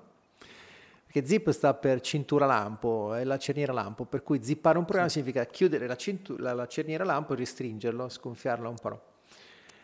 E eh, questa Stack Electronics creò il, lo stacker che praticamente sostituiva l'hard disk vero fisico del PC con un hard disk virtuale zippato, per cui praticamente era come se avessi un hard disk doppio. Io avevo un hard disk da 20 MB quella volta, quando installai lo stacker diventò un hard disk da 40. Non erano 40 puliti perché se c'erano file leggeri mm. Occupavano uno spazio, file pesanti occupavano quasi lo stesso, per cui però mediamente un risparmio c'era. Allora Windows, eh sì, do, eh, Bill Gates uscì con il DOS 6 con il Double Space, cioè un programma che faceva esattamente la stessa cosa. La Stack Electronics fece causa alla Microsoft perché sostenevano che, avesse, che avevano copiato il loro programma. La causa si risolse dando ragione alla Stack Electronics. Microsoft comprò la Stack Electronics. per eh cui dice quanto costa la baracca? Me la compro. Comprando la Stack Electronics ovviamente ricoprì d'oro chi è e quindi risolse il problema pagandola profumatamente, quindi questi qui si ritirarono con un bel gruzzolo e, e Bill Gates poté continuare a, a, vedere il double space che poi dopo non è più stato usato perché poi le memorie di massa hanno cominciato ad aumentare, adesso cioè, avevo un hard disk da 20 mega, adesso nel mio portatile ho un hard disk da un terabyte, praticamente sono un milione di volte più capiente praticamente, perché un megabyte sono 10 con 6 zeri dietro, un gigabyte è altri 3 zeri dietro, un terabyte altri 3 zeri, per cui è un milione di volte più capace, in uno spazio più ridotto, perché se prendiamo l'hard disk da un terabyte come sul mio computer è una piastrina di circa 4 cm di lato, ok, sottile. Il mio hard disk da... Eh, da 20 megabyte che avevo nel 1990 era eh, un hard disk da 5 pollici e un quarto, per cui era una mattonella grossa più o meno, eh, cioè potevi ammazzarci qualcuno. si è usata come un'arma impropria perché era di metallo pesante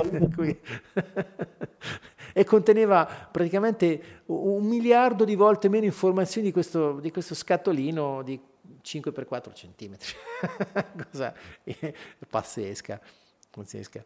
E infatti non per niente era chiamato hard disk, perché era il disco duro, mentre il floppy disk era il disco flop, era il disco morbido, moscio. e quindi, per esempio, Steve Jobs, quando fecero il, il primo iPhone, lui pretese dagli ingegneri di avere un telefono con un solo tasto, così come il mouse. Se voi guardate i sistemi Android hanno tre tasti,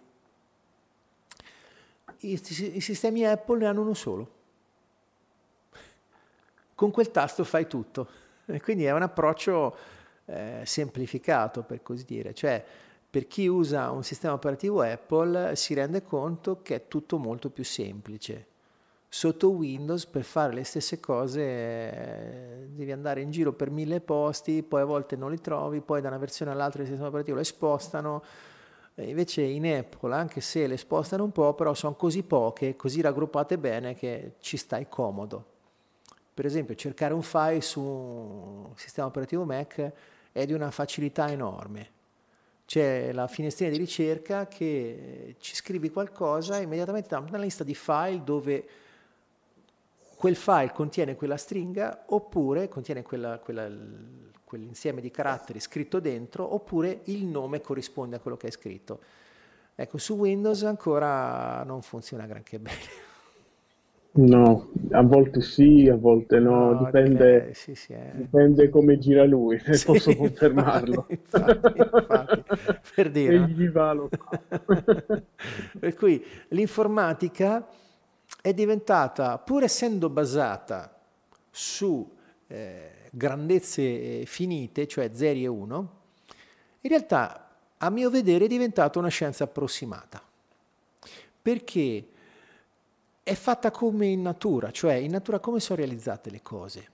Sono realizzate a strati, cioè a basso livello ci sono le particelle subatomiche che fanno dei salti quantici, cioè non possono avere qualunque valore vogliono, ok? Cioè un elettrone che sta in orbita attorno a un nucleo eh, ha delle zone di probabilità e quando gli viene data energia salta da un livello all'altro, ma per gradini, i famosi quanti, cioè la fisica quantistica. Mm ci dice che gli elettroni e le particelle subatomiche non vanno in giro dove vogliono, ma fanno dei salti a seconda dell'energia, hanno come dei gradini. È come fosse, che so, eh, la corda di una chitarra che ha i tasti. Non puoi fermarla, farla suonare dove ti pare, come il violino, per esempio. Il violino o gli archi hanno un manico, per così dire, analogico, cioè dove metti il dito suona, per cui se sposti leggermente il dito cambia la nota, per questo è difficilissimo suonare, molto più difficile suonare il violino, sì. eh, il violoncello, la viola, gli archi delle chitarre. Le chitarre hanno i tasti, le righe sul, su, sul tasto, per cui se tu metti il dito in quella zona, il tasto ferma la corda e il suono è quello, quindi è molto più facile suonare quegli strumenti lì. Quindi l'informatica, pur essendo fatta così come la fisica quantistica, è fatta di grandezze che hanno stati finiti, ma in realtà in natura noi lo percepiamo tutto come analogico. Perché? Perché so, le, le, le, grandici, le grandezze elementari che sono quantiche sono così piccole che noi non possiamo accorgercene. Per cui noi pensiamo di poter tagliare, che so, poter misurare un metro, di prendere un qualcosa e il metro arrivare a misurare i nanometri cioè 1 con, eh, cioè praticamente 0 con virgola con 9 zeri dietro 1, quello è un nanometro, Ci abbiamo il centimetro, il centimetro, il millimetro, fino al nano 10 alla meno 9, poi c'è il picco 10 alla meno 12, infatti i microprocessori adesso commercialmente la AMD sta vendendo microprocessori realizzati con una struttura fatta, eh, un processo chiamato a 7 nanometri. Cioè praticamente sono in grado di disegnare i circuiti integrati facendo degli schemi nel silicio con una grandezza un passo di 7 nanometri, mentre Intel è ferma ancora a 14 nanometri. Quindi li fa la metà più piccoli, quindi eh, vanno più veloci perché sono più stretti, più corti, i segnali fanno meno strada, mm. consumano meno, meno energia e vanno più veloci, cioè eh, con questi processori AMD ha superato il primato di prestazioni di Intel e, e sono grandezze infinitamente piccole, una cosa pazzesca. E lì ci avviciniamo un po' più al discorso del digitale. Noi invece vediamo tutto come analogico. Quindi nel computer, eh, quando le, le, informazioni sono così tante che alla fine eh, in informatica si possono manifestare tanti problemi, tante cose, tanti errori, tante circostanze imprevedibili, perché l'enorme quantità di informazioni presenti in un computer genera questa sorta di analogia dell'informazione scritta numerica. Per cui eh, ci avviciniamo, c'è un parallelo con il mondo reale. Per esempio, prima parlavo di come l'avviamento di un computer avesse qualche parallelo con l'essere umano. L'essere umano quando nasce ha una sorta di sistema operativo di base che gli consente di respirare, di piangere, di mangiare, di bere, di defecare e di cominciare a imparare cosa c'è attorno. Cioè questo istinto primario che abbiamo ci consente di scaricare il sistema operativo, cioè gli usi e costumi della famiglia dove siamo nati. Per cui l'italiano che sto usando adesso, io in qualche modo quando sono nato col mio, con la mia dotazione di base ho cominciato ascoltando più o meno a farmi vedere di che cavolo stavano dicendo i miei genitori e chi, i miei nonni e quelli che passavano per casa e ho cominciato a piano piano a parlare. Cioè ho imparato un codice nuovo, questo codice linguistico e quindi ho arricchito il mio sistema operativo di base, eh, il mio sistema operativo umano, con questo linguaggio. Poi ho imparato anche a come reggermi in piedi, a come usare il bagno, a come mangiare, a come tenere in mano una forchetta, un coltello, poi una penna a scuola. Eh, e quindi praticamente il computer che fa? Il computer quando si accende ha un sistema operativo di base messo su uh, qualcosa di non cancellabile che viene chiamato BIOS, che significa Basic Input Output System, che cosa fa? Mm. Cerca il sistema operativo. Se non lo trova si blocca. Un computer appena ce- che non ha ancora installato il sistema operativo, a un certo punto si ferma sullo schermo nero e scrive laconicamente boot system not present. Insert this boot disk and press any key. Cioè, oh, raga, io non trovo partire. Eh. Non c'è sistema operativo. Eh non posso fare il boot, cioè, no, che poi boot, boot, è strano perché boot in inglese significa stivale. Cioè non trovo lo stivale che stai a dire. perché l'avvio del computer viene detto scherzosamente bootstrap, cioè dagli un calcio e fallo partire, perché bootstrap è uno strappo, una botta data con lo stivale, per cui un calcione dato con lo stivale, per cui prendi la calci che parte. Allora, il bootstrap è il calcione d'avvio e quindi dice guarda che non trovo lo stivale di avvio. lo stivale. Fantastico, questo non lo sapevo. Non lo sapevi, Bootstrap? no, no, io sinceramente pensavo fosse una sigla uh, con acronimi. no, non, non ci sarei... c'è proprio lo stivale. Magari ci sarei arrivato, però chissà quando, insomma. sì, sì, proprio no, il Bootstrap. E quindi dice, oh, non trovo lo stivale, io scalzo, non posso andare in giro, per cui o mi trovi lo stivale o sto fermo qui, non faccio niente. sì, cioè, è come per dire non trovo, non trovo le scarpe per uscire. Esatto, no? E quindi che succede? Il computer computer quando comincia a caricare il sistema operativo dalle routine del BIOS, il Basic, eh, Basic Input Output System, comincia a scaricare questi programmi, un programma tira sull'altro e alla fine compare quello che è predisposto per il sistema operativo per aspettare i comandi. E il sistema operativo si ferma lì, esatto. i primi. Adesso i sistemi operativi hanno delle procedure automatiche, che so, adesso c'è su Windows c'è Windows Update, su Apple c'è l'Apple Store che si collegano sul web, ti dicono guarda ci sarebbe l'aggiornamento di questa parte, la, la scarico? Sì, ok. Scarica l'aggiornamento e si aggiorna. Quindi praticamente noi quando studiamo qualcosa, quando impariamo qualcosa, è un po' come eh, il nostro computer che aggiorna il sistema, i suoi programmi. Esatto. Per cui io, noi abbiamo il nostro sistema operativo di base, poi che so, io ho caricato il programma tango, per esempio, ho imparato a ballare e insegnare il tango argentino, ho caricato il programma astrologia, ho caricato il programma so, tarologia, ho caricato il programma da counselor olistico, ho caricato i programmi delle costellazioni familiari, eh, per cui mi sono riempito la testa in un sacco di programmi.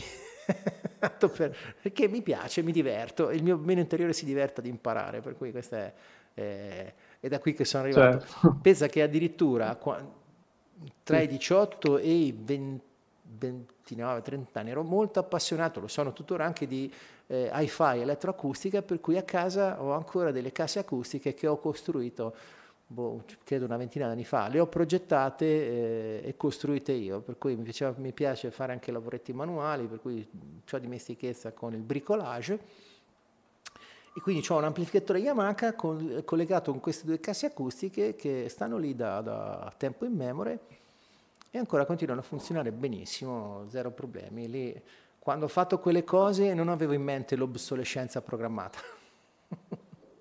Adesso l'ultima tendenza dei computer e di tutto l'hardware che c'è in giro è l'obsolescenza programmata, cioè fare in eh, modo che le cose invecchino a un certo punto in modo da costringerti a comprarne altre. Perché se ti fanno un computer che non si guasta mai, eh, ok, te l'hanno venduto una volta e poi tu stai lì. E questo lo si vede, ve lo posso garantire, anche in come sono assemblati i computer.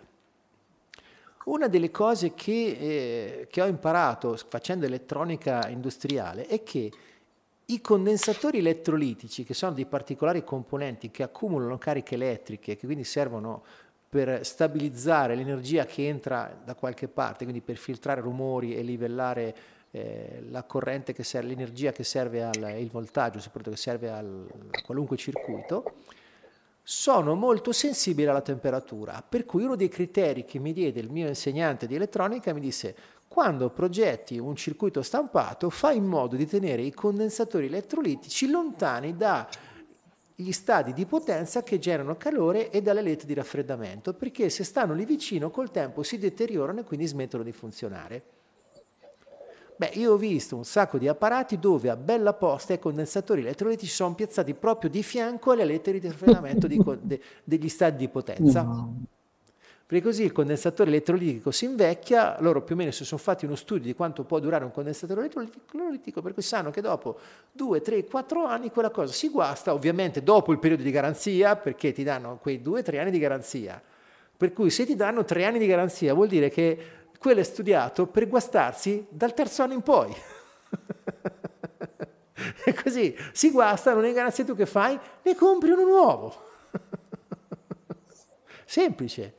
Ma funzionano così anche le automobili, anche i cellulari funzionano così. Addirittura ho letto un articolo dove dicevano che hanno fatto le statistiche sui motori di ricerca hanno visto che, guarda caso, poco prima dell'uscita dei nuovi modelli di cellulari, aumentavano le, richie- le ricerche su Google su il mio cellulare va più lento.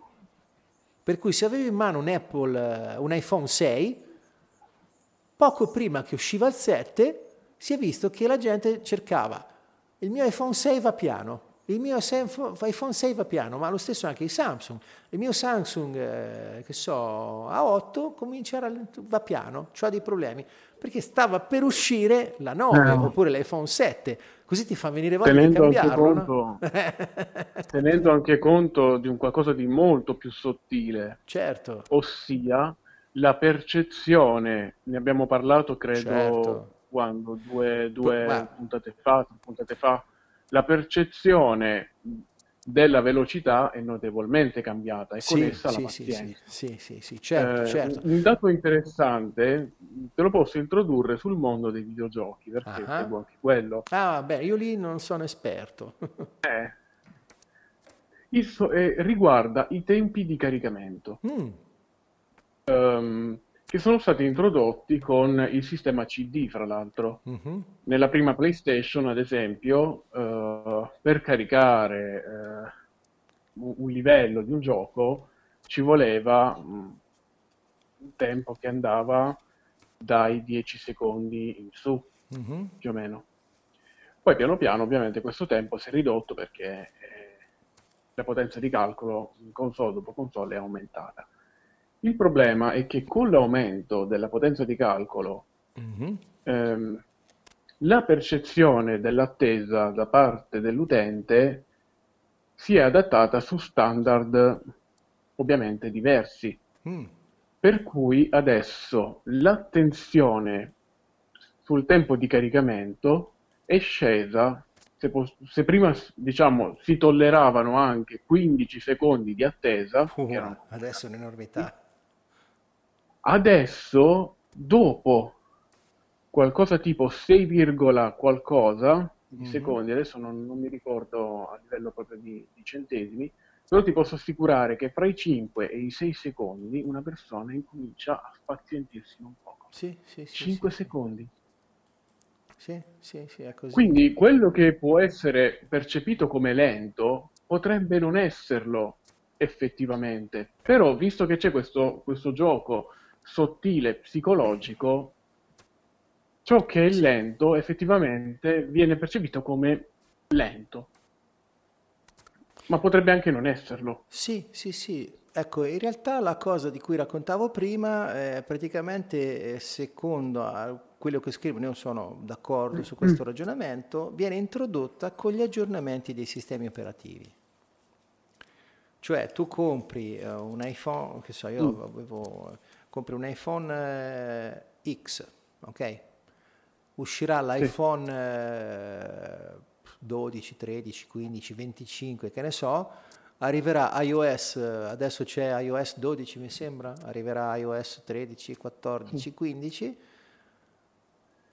Quell'iOS lì sarà così pesante che il tuo cellulare non andrà, più, andrà molto più lento di prima, poi per esempio con Apple non puoi tornare indietro al vecchio sistema operativo una volta che l'hai, l'hai aggiornato, quindi non puoi riprenderti certo. il vecchio, non è neanche più disponibile, quindi non lo trovi proprio.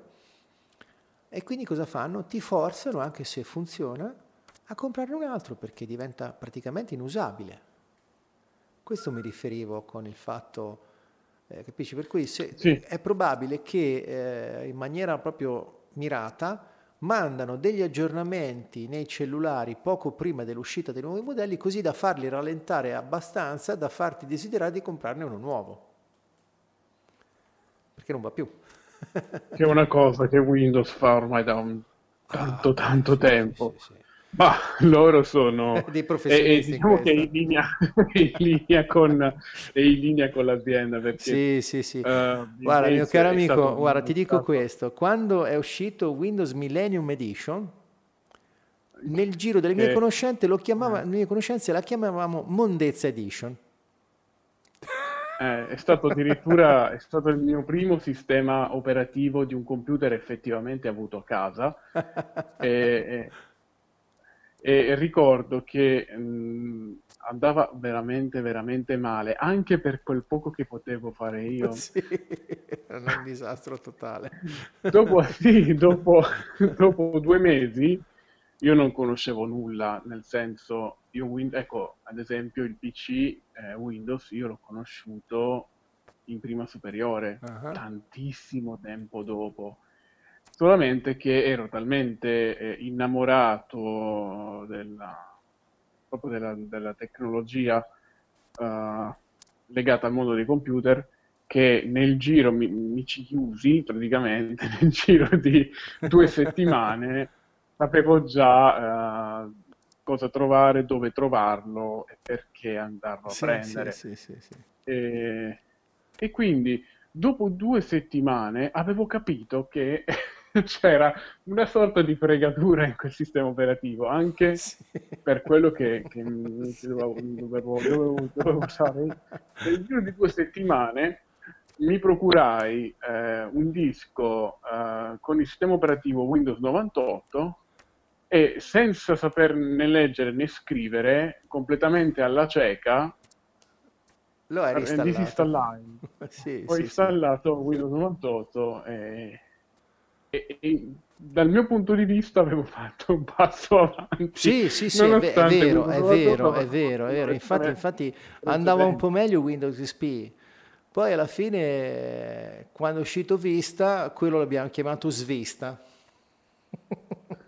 Sì, Millennium 2000 e Vista sono stati veramente eh, improponibili. Sono stati improponibili. Eh, molto, molto meglio il 98, molto meglio sì, sì, sì. Eh, l'XP. Sul 7, ecco il 7 per alcune cose sì, per altre un po' meno. Eh, adesso eh, Windows 10 è ormai uno standard eh, su ogni PC. Ma onestamente eh, io non, non so, correntemente non lo, so, non lo uso tanti.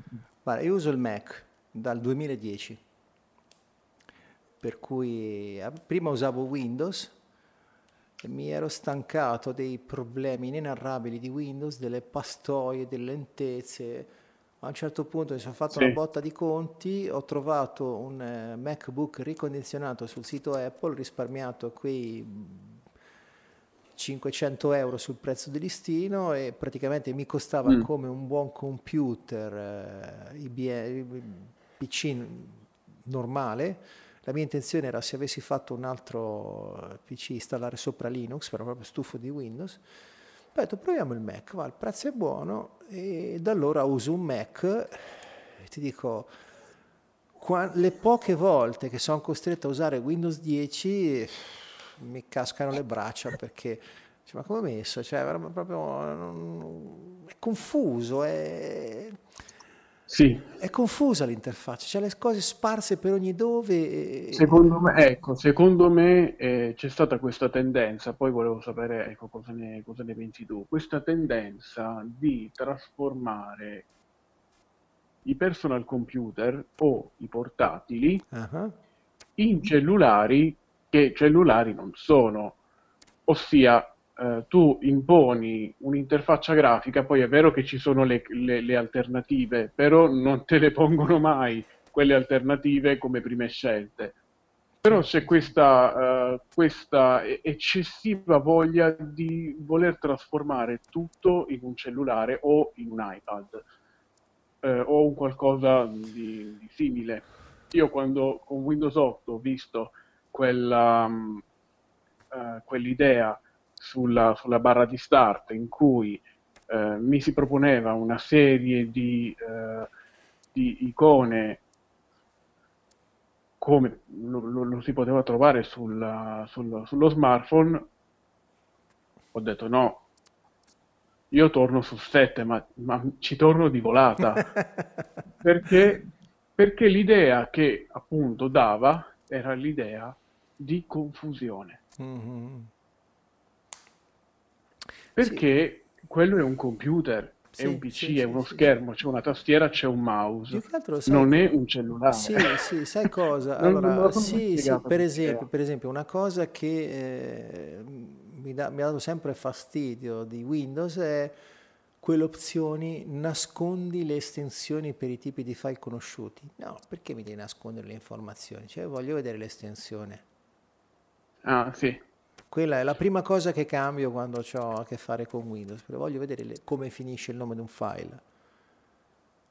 E quindi, sì. se no rischi di, di, metterci due volte l'estensione, vedere un file che in realtà ha un'estensione che in realtà non ha, adesso vabbè. Comunque la confusione che vedo su Windows 10 è anche riguardo a dove stanno i pezzi delle cose, cioè la barra del, di, di, avvio di Windows che quando l'hanno cominciato a introdurre tutto sommato mm. era una buona idea, adesso invece è mutevole, ti mostra quello che pare a lei secondo i suoi criteri, eh, invece sì. no, io voglio, il computer mi serve che funzioni secondo quello che serve a me non secondo quello che ha deciso eh, chi l'ha inventato che mi potrebbe servire. Che ne sai? Quindi sono sì, tutti sono questi d'accordo. meccanismi misteriosi per cui eh, non, avevo una certa dimestichezza con i vecchi Windows, per cui il pannello di controllo, le funzioni, facendo il programmatore, eh, andavo a fare mm. funzioni anche di basso livello, per cui installare un Windows eh, lo saprei fare anche adesso senza nessun problema. L'ho fatto anche sulle macchine virtuali a volte all'occorrenza. E con quella poca esperienza che ho avuto con le macchine virtuali, eh, cioè, adesso ho una, una, vecchia macchina virtuale con un Windows XP, lo trovo molto più semplice da usare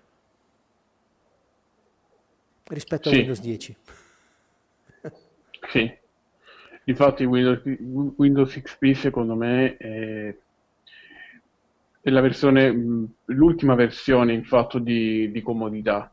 Mm-hmm. presenta molti meno problemi rispetto ad esempio alla, al Windows 7. Sì, sì, e, sì, però sì, è vero, eh, ad esempio eh, poco, poco, poco intuitiva io trovo l'idea di mettere delle versioni di prova o demo o versioni a pagamento di eh, programmi che sono sempre stati inseriti nel pacchetto nativo di Windows, per esempio tipo?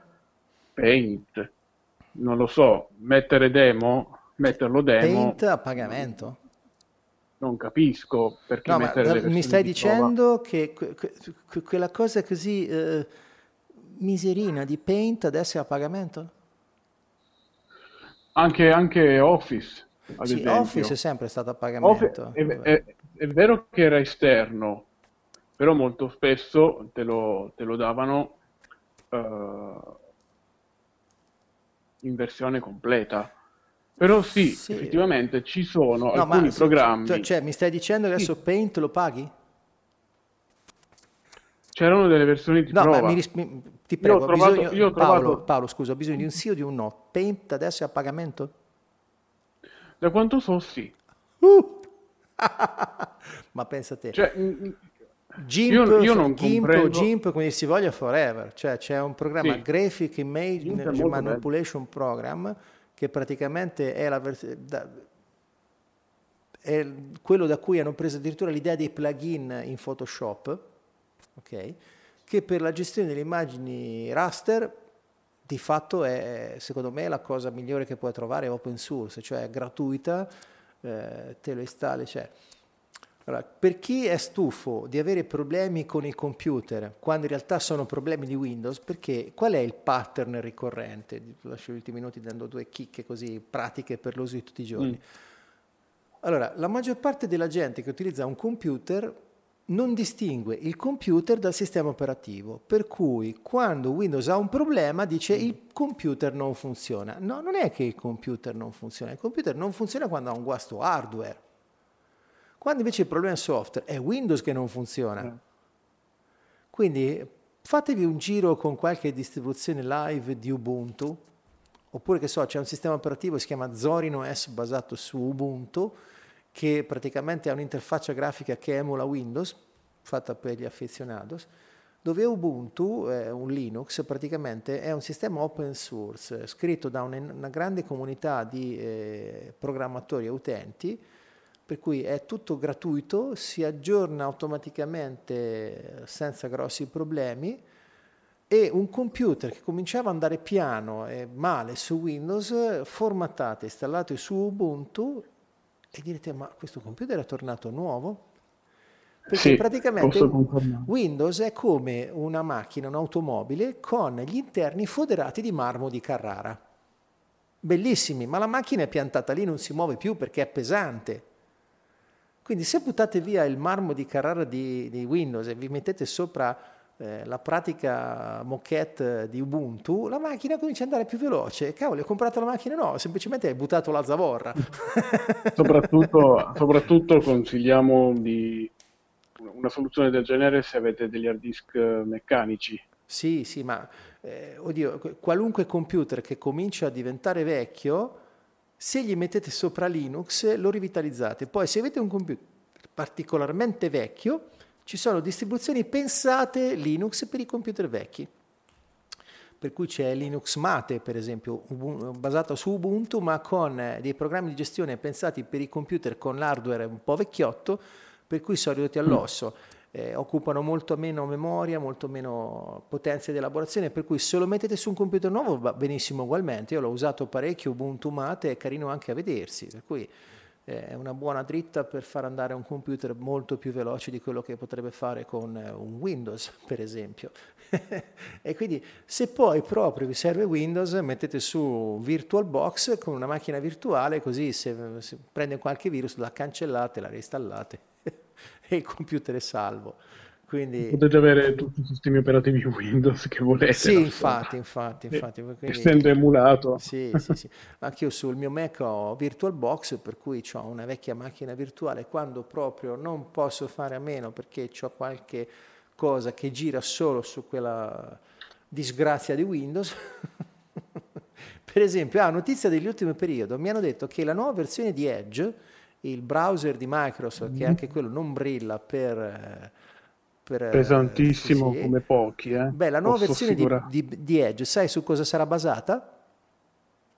Indovina un po', su Chromium, che è la, par- la versione open source mm. di Chrome. Penso a te. si sono resi conto che Edge è così fatto male che eh, è impossibile recuperare. Dov'è? Buttiamo via tutto, prendiamo Chromium, lo personalizziamo, lo trasformiamo nel nuovo Edge. eh sì, pensare che eh, avevano creato Edge per, rispondere ai problemi di Internet Explorer che sì, comunque sì, non sì. ha mai usato nessuno. Beh, infatti, guarda, io quello lo chiamavo Skiffer Net Explorer.